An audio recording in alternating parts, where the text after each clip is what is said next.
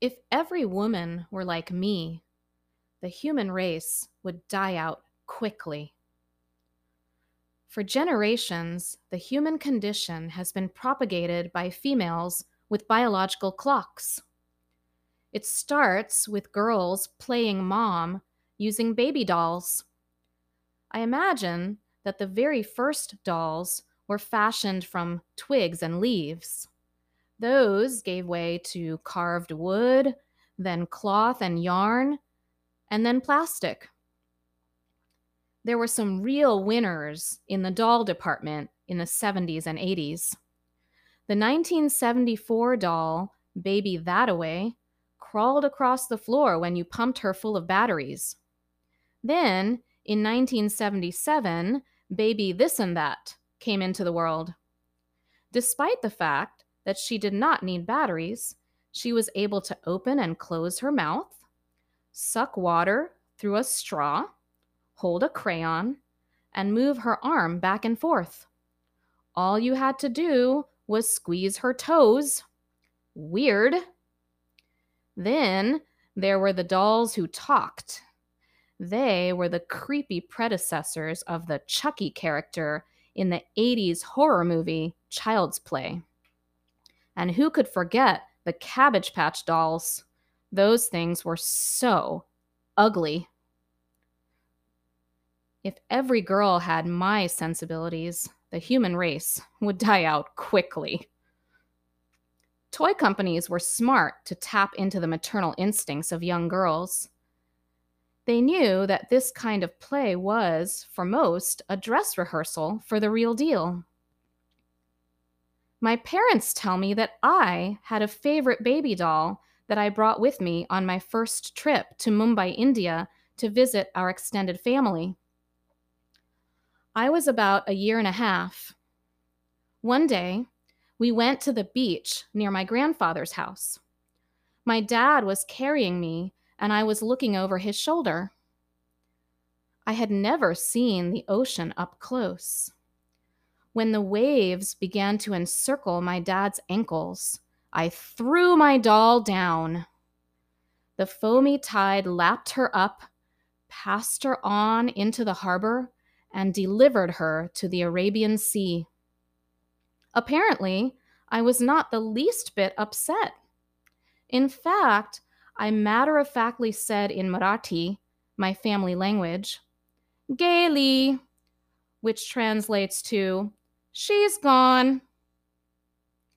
It's lucky that therapy was not really a thing back then. A shrink would have diagnosed me with pathological tendencies. But I really don't think I wanted to see the doll suffer. I was just curious about how the ocean behaved, so I chose to experiment with an inert test subject. Or perhaps I knew on some level that I would never need the practice that one gets from mothering a doll.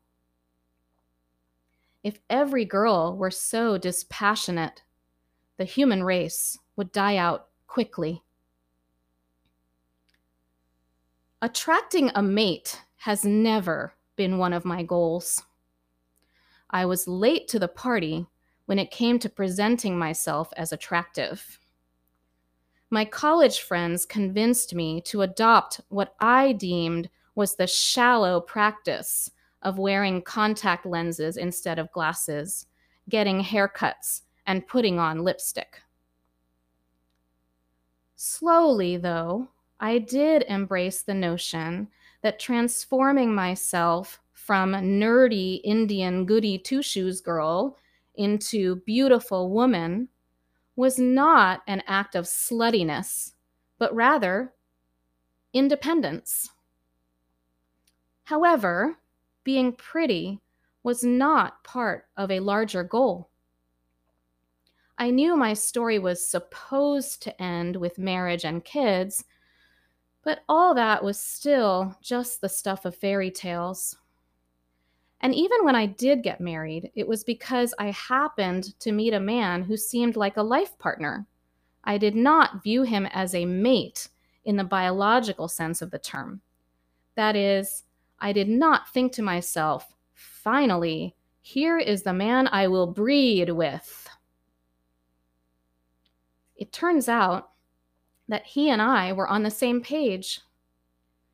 We waited for a long time for some hint of parental instinct to kick in.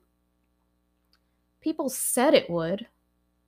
It did for them, but not for us. We never felt an urge to bring a child into this world. We knew what it took to be good parents, and we didn't want to invest the time and energy.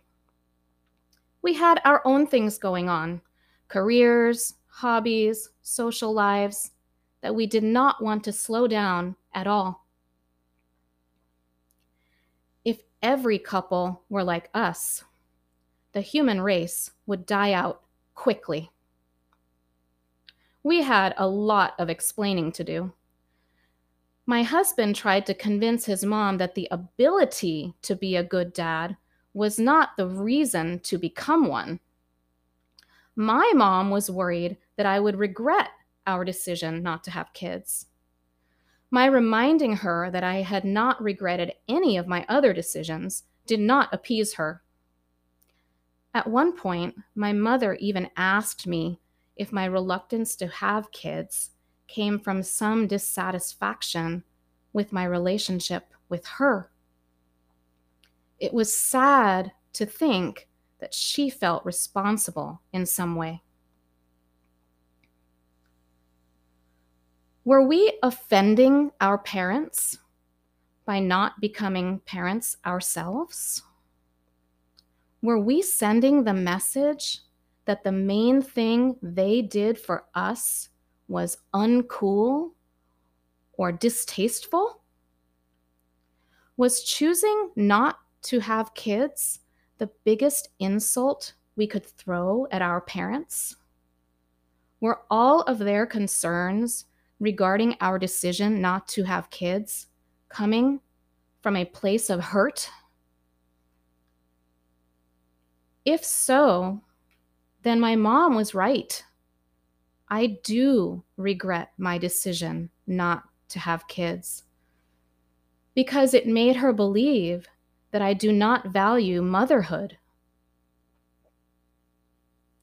I can certainly understand why our mothers feel hurt. We broke the circle of life with our independent thoughts and preferences. Thankfully, my husband's sister has kids, and my younger brother and his wife plan to have children. So our siblings have helped to soften the blow of our decision. I still don't want kids. I don't miss them at all. I'm happy with my life the way it is. But to the extent that having kids would have been a symbol of respect toward my mother, I do feel a little guilty. All I can do at this point is to help ensure the survival of other people's kids. My husband and I are both educators. We make it possible for other people's children to get jobs pay bills, and eventually support their own kids. Maybe, if we keep trying, the human race will not die out too quickly.